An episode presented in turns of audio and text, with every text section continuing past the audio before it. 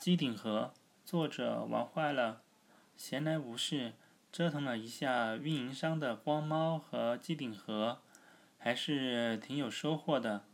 第一，处处留心接学问。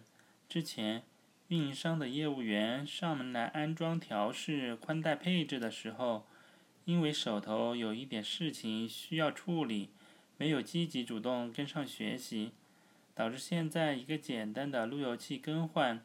都必须反复上网寻找攻略，白白浪费了许多时间。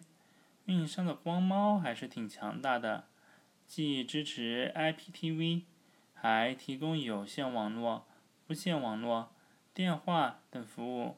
中间的连接方式既有 PPPoE，又有动态 IP 和静态 IP，与路由器的配置混合在一起。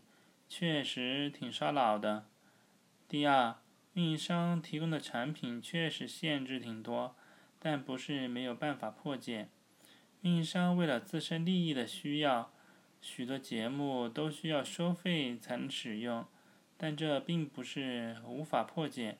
网上的大神很多，针对各种机顶盒都提供了相应的破解方案，有些需要改动硬件。有些只需要软件安装就好，不过只要能够破解，能够提供更多便利的服务，就是值得付出的。处处留心皆学问，只要我们用心生活，生活将给我们回报更多。